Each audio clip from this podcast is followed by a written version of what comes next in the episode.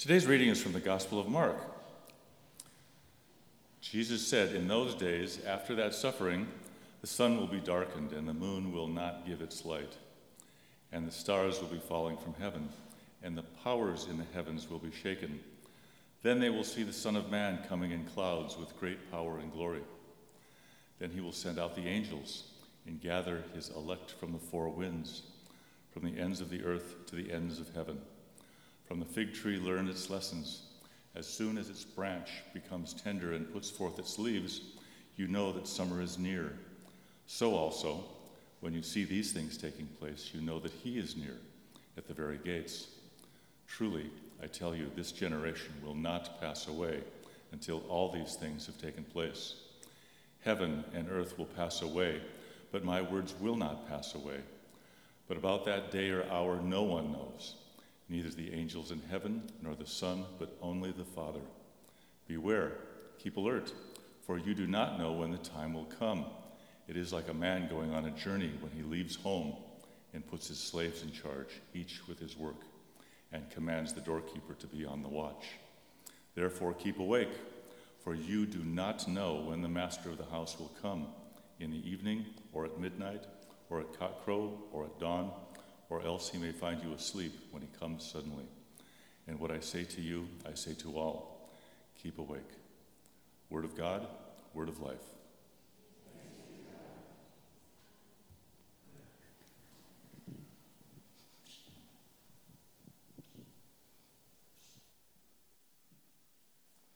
Good morning.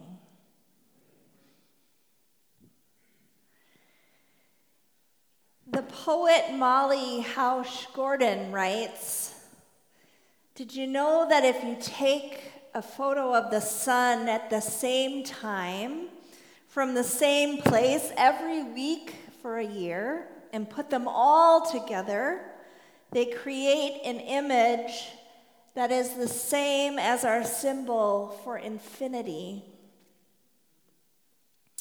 In astronomy, this is called a sun analemma, a term that comes from the ancient Greek word for support.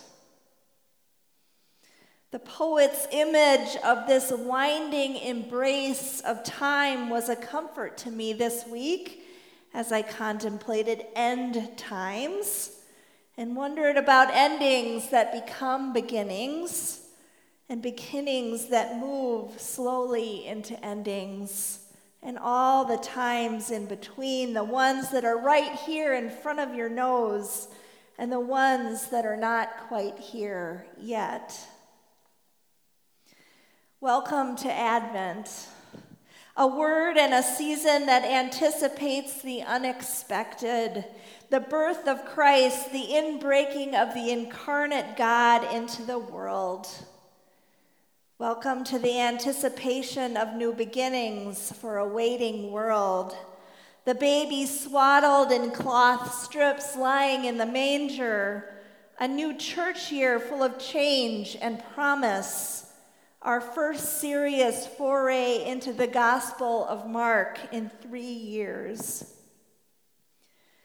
We welcome all these beginnings of Advent, and yet, did you notice that we began this morning with an ending?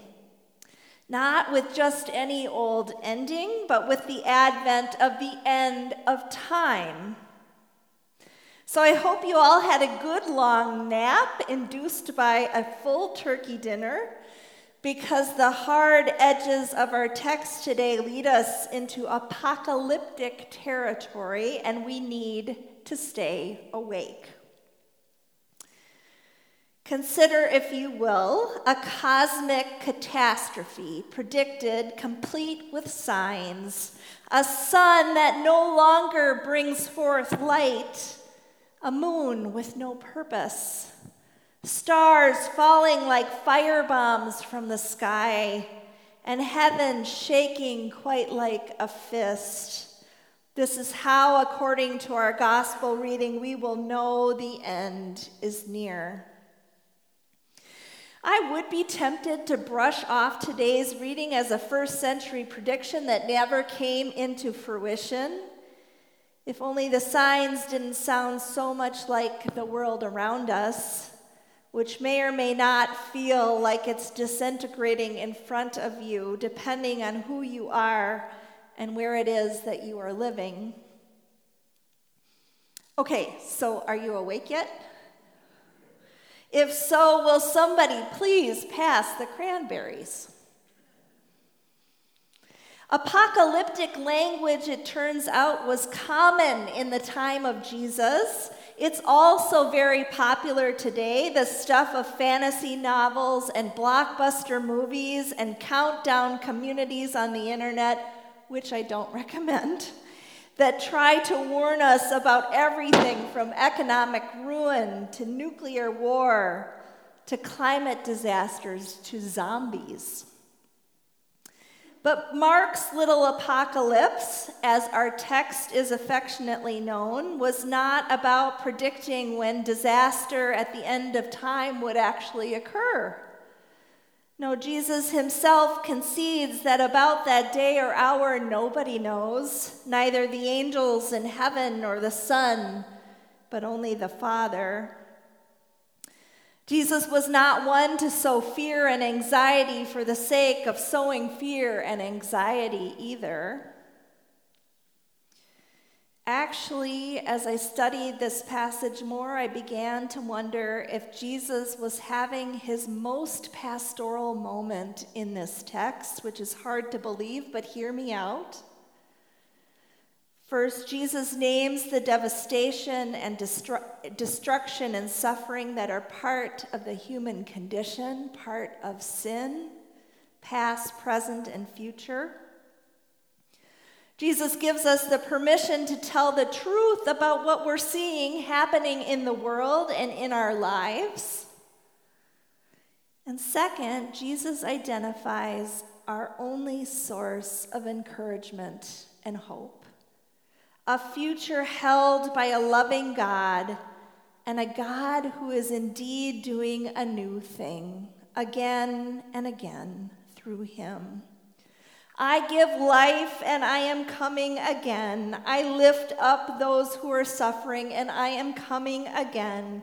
I provide the feast and I am coming again. I turn tanks into tractors and minefields into soccer fields, and I am coming again. I promise a new beginning for every ending, even the most hard edged endings of all. Heaven and earth may pass away, Jesus says, but my words, my words, they will not pass away those words, the word with a capital W, grace, mercy, forgiveness, the promise of abundant life, the word persists.